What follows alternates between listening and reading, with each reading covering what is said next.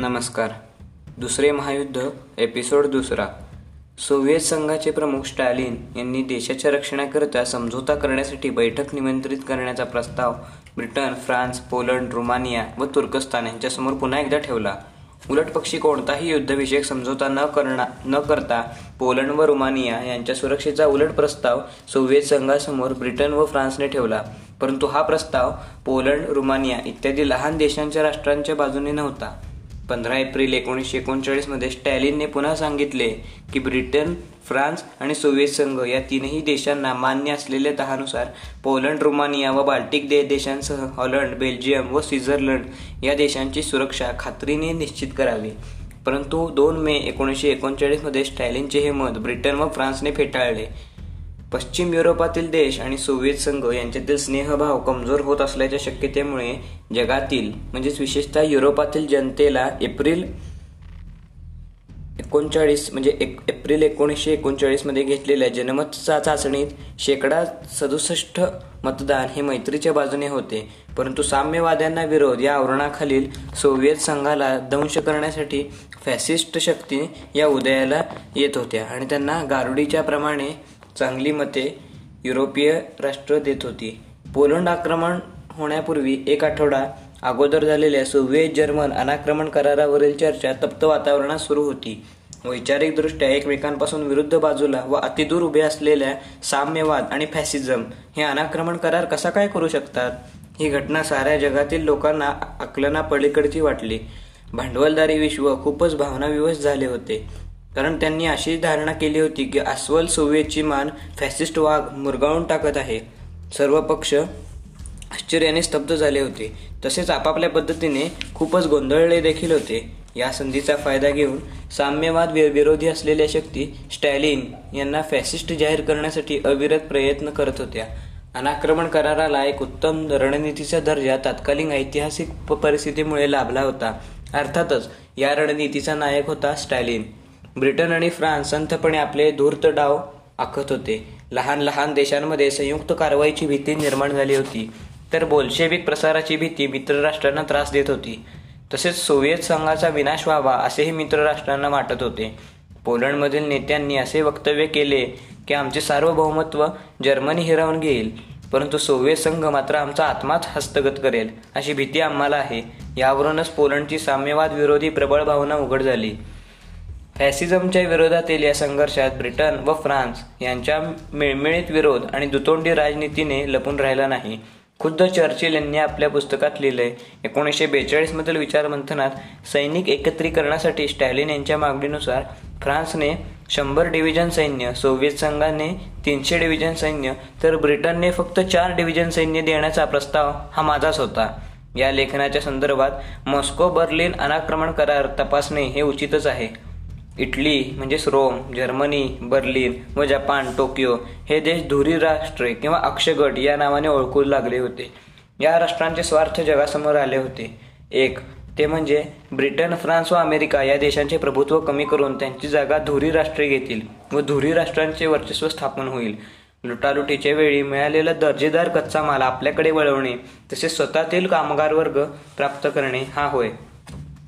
Soviet संघाच्या वाढत्या प्रभावालाही रोखणे हे त्यांचे आद्य काम होते.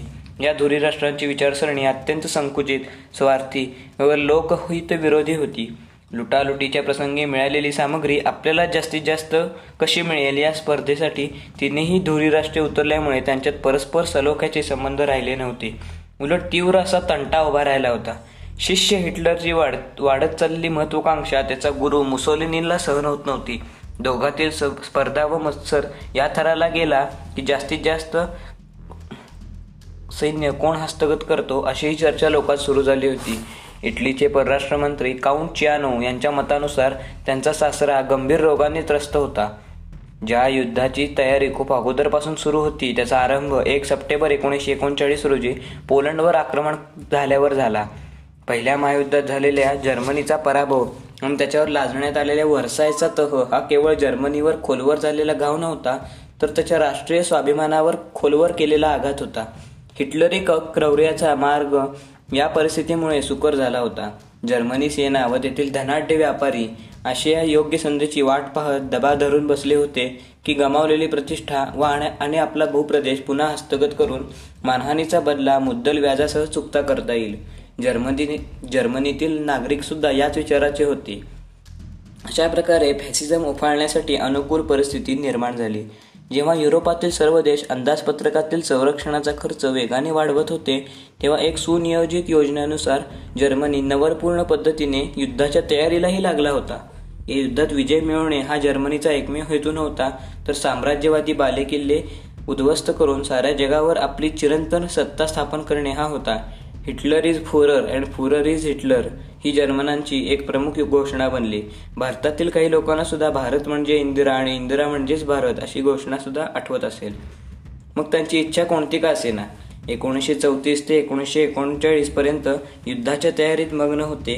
त्यांनी संरक्षणविषयक खर्च वाढवत नेले परंतु त्यांचा भार सामान्य लोकांच्यावर लादला गेला हे त्यांच्या लक्षात येत नव्हते. आपल्या सेनाधिकाऱ्यांना मार्गदर्शन करताना हिटलर म्हणाला पश्चिम युरोप विरोधी युद्ध करणे हेच आपले ध्येय आहे. तथापि सध्याच्या परिस्थितीत सर्वप्रथम पोलंडवर हल्ला करण्याची आवश्यकता आहे. हिटलरने असे पटवून दिले की पहिल्या महायुद्धातील त्यांच्या विजयाची धुंदी कमी झालेली लोकसंख्या यामुळे फ्रान्स बेसावत व युद्धाच्या तयारीत नाही. तसेच फ्रान्समध्ये सध्या वकू असणारा एकही नेता नाही जो फ्रान्सची एकजूट घडवून आणून कोणत्याही हल्ल्याला समर्थपणे तोंड देईल. ब्रिटनची स्थितीसुद्धा यापेक्षा वेगळी नव्हती. त्यामुळे युद्ध करण्यासाठी हा सर्वाधिक अनुकूल असा काळ आहे. अन्यथा पुढची दोन तीन वर्षे ही स्थिती टिकणार नाही. सात नोव्हेंबर एकोणीसशे सतरामधील सोव्हिएत क्रांतीने लेनिनने परिस्थितीचे पृथक्करण करून क्रांती होण्यासाठी योग्य काळ निवडला होता. बहुधा हिटलर हिटलरने सुद्धा लेनिनकडूनच धडा घेतला असावा. खरे म्हणजे पोलंड व सोव्हिएत संघासोबत अनाक्रमण करार करून जर्मनीने युद्धाच्या तयारीसाठी अधिक कालावधी मिळवला होता. हिटलरचे असे मत होते की स्टॅलिनच्या मृत्यूनंतर सोव्हिएत संघाचा पराभव करणे अधिक सोपे जाईल. जर्मनीने जर्मनीवर आक्रमण केल्याचे नाटक हिटलरने घडवून आणले ते असे. पोलंडचा उत्तर सायलेशिया व झेकोस्लोवाक्याच्या बोईमिया व मोरेबिया या प्रांतातून जर्मन सैनिकांनी जर्मनीवर आक्रमण केल्याचा देखावा निर्माण केला. हिटलरने ते युद्ध खरोखर असल्याची योजना तयार केली होती. जर्मनीचा सन्मान आणि गौरव पुन्हा मिळवण्यासाठी कोणत्याही देशावर क्रूरतेची सीमा गाठणारे आक्रमण केले आणि त्यामुळे जगातील लोकमत आपल्याविरुद्ध गेले तरी आपल्याला या युद्धाचे धोरण समर्थनीय आहे असे दाखवता येईल असाच हिटलरचा दावा होता. पूर्ण युरोपाला गदागदा हलवून सोडणारी हिटलरची जबर महत्वाकांक्षा होती. चेंगीज खानने युद्धात लाखो लोकांना ठार मारले परंतु तो राष्ट्र निर्माता म्हणून गणला गेला. असा हा चेंगीज खान हा हिटलरचा आदर्श नेता होता. हिटलरने अनेकदा स्पष्ट मत सांगितले होते की युरोपामधील सभ्य परंतु दुर्बळ लोक माझा तिरस्कार करत किंवा माझ्याबद्दल कोणतेही प्रतिकूल मत व्यक्त करत त्यांची मी जरासुद्धा फिकीर करत नाही. म्हणून हिटलरने अत्यंत क्रूर असलेल्या काही निवडक सेनाधिकाऱ्यांनाच नव्हे तर यमदूतांनाच उत्तर पोलंडवर अचानक हल्ले करून मुले महिला व वृद्ध यांना ठार मारण्याचा आदेश दिला. त्यामुळे बेल्जियम स्कॅन्डिनेव्हियम आणि रोमानिया यांचा पराभव हा काही तासांच्या किंवा काही दिवसांचा असेल असे त्याचे मत होते. आणि खरोखरच पोलंडच्या पराभवानंतर नॉर्वे डेन्मार्क स्वीडन इत्यादी लहान लहान राष्ट्रांचा पराभव झाला. तटस्थ राहण्याचे एकदा नव्हे तर अकरा वेळा जर्मनीने दिलेले आश्वासन मोडून ऑपरेशन येलो या नावाने जर्मनीने हॉलंड बेल्जियम व लक्झेंबर्ग या देशांवर आक्रमण करण्याची योजना आखली. हॉलंड बेल्जियम व लक्झेंबर्ग आपल्या ताब्यात आल्यावर फ्रान्स व ब्रिटनवर हवाई हल्ले करणे सोपे जाईल असा हिटलरचा होरा होता. त्यामुळे तेरा ऑक्टोबर एकोणीसशे एकोणचाळीस रोजी लक्झेंबर्ग हॉलंड बेल्जियम या देशांवर आक्रमण करण्याचे आदेश हिटलरने दिले. एकोणीसशे चाळीसच्या मे जूनमध्ये पश्चिम आघाडीवर मित्रराष्ट्रांचा दारुण पराभव झाला तरी माघार घेण्यास ब्रिटनने निश्चयपूर्वक नकार दिला. एकोणीसशे चाळीसच्या ऑगस्टमध्ये दुसऱ्या आठवड्यात हिटलरने ब्रिटनवर पुन्हा आक्रमण केले. ब्रिटिश वायुदलाचा पूर्ण नायनाट करणे हेच त्याचे ध्येय होते परंतु ते पूर्ण झाले नाही. ही कारवाई इतिहासात ऑपरेशन सी लायन या नावाने प्रसिद्ध आहे. यानंतर हिटलरने ब्रिटनविरुद्ध कारवाई थांबवली आणि त्याने पूर्व दिशेला झेप घेतली. एकोणीस डिसेंबर एकोणीसशे चाळीसला गोपनीय परिपत्रकाद्वारे हिटलरसह लष्करातील दोन जनरल्स कायटेल व जॉर्डल यांनी त्यावर स्वाक्षऱ्या केल्या. त्या परिपत्रकाच्या फक्त नऊ गोपनीय प्रती तयार करण्यात आल्या.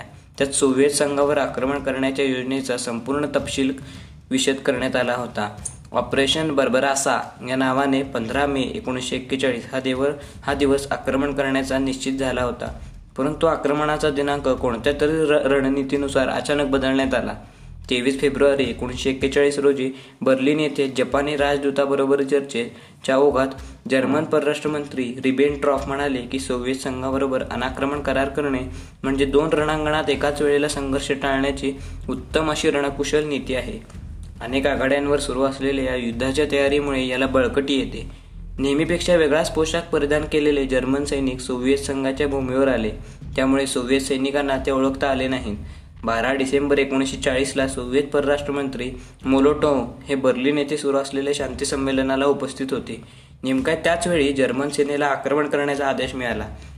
कारण सोव्हिएत सेनेला युद्धासाठी जागरूक व तयार होण्याची संधीच मिळाली नव्हती. तीन फेब्रुवारी एकोणीसशे एक्केचाळीस रोजी जेव्हा सोव्हिएत जर्मन शांती स्थापनाचे एक संयुक्त पत्रकाद्वारे आवाहन करण्यात येत होते तेव्हाच हिटलर कायटेल व जॉर्डल हे ऑपरेशन बर्बरासा ही योजना अशा प्रकारे आखत होते की ती ब्रिटनच्या विरुद्ध सुरू असलेल्या ऑपरेशन सी लायनचाच एक भाग आहे असे दिसावे या युद्धात आपलाच विजय निश्चितपणे होणार आहे या खात्रीने हिटलरने सोव्हिएत संघात सामील झालेल्या विविध लहान सहान देशांवर वेगवेगळी सरकारे स्थापन करण्याची योजना तयार ठेवली होती. स्टॅलिनग्रॅडच्या जर्मन नायकाने तर नंतर लाल चौकात आत्मसमर्पण केले होते. स्वतंत्र जर्मनीच्या नेतृत्वाने युद्ध गुन्हेगारांच्या विरुद्ध न्यूरेमबर्ग येथे विश्व न्यायालयासमोर खटल्याच्या प्रसंगी आपली साक्ष देताना म्हणले की ऑपर ऑपरेशन बर्बरासा ही कारवाई म्हणजे आत्तापर्यंतच्या युद्धाच्या इतिहासातील इतिहासातील छळ कपट आणि विश्वासघाताचे अजोड असे उदाहरण आहे. प्रारंभिक गोयरीन कायटेल आणि जॉर्डर यांची ही जबाबदारी होती. मात्र तीन फेब्रुवारी एकोणीसशे एक्केचाळीस रोजी हिटलरने याला अंतिम मान्यता दिली. वर उल्लेख केलेल्या खटल्याच्या सुनावणी प्रकरणी पुढे आलेल्या गोपनीय कागदपत्रांवरून हे स्पष्ट झाले की सोव्हिएत संघावर आक्रमण करण्यापूर्वी दक्षिण युरोपातील युगोस्लाव्हिया व ग्रीस या देशांवर ताबा मिळवणे ही जर्मनीची अपरिहार्यता बनली होती. बारा नोव्हेंबर एकोणीसशे एकोणचाळीस एकोणीसशे चाळीस रोजी खुद्द हिटलरच्या हस्ताक्षरातील एक गोपनीय आदेशानुसार ऑपरेशन फेलिक्स या नावाने आक्रमणाची योजना आखली गेली. त्यानुसार स्पेनमधील फॅसिस्ट फ्रँकोच्या मदतीने जिब्राल्टर सामुद्रधुनी ओलांडून भूमध्य सागरात संचार करणाऱ्या ब्रिटिश नौदलाचा नायदा नायनाट करावायचा होता. अशा प्रकारे नाझी कट कारस्थानांच्या वाढत चाललेल्या कार्यक्षेत्रात आशिया आफ्रिका यासह साऱ्या जगालाच फॅसिस्टांचा विळखा बसला. हा विळखा सोडवण्याचा प्रयत्न कुणी आणि कसा केला हे आपण पुढच्या एपिसोडमध्ये नक्की जाणून घेऊ. त्यासाठी ऐकत रहा पॉडकास्ट मराठी.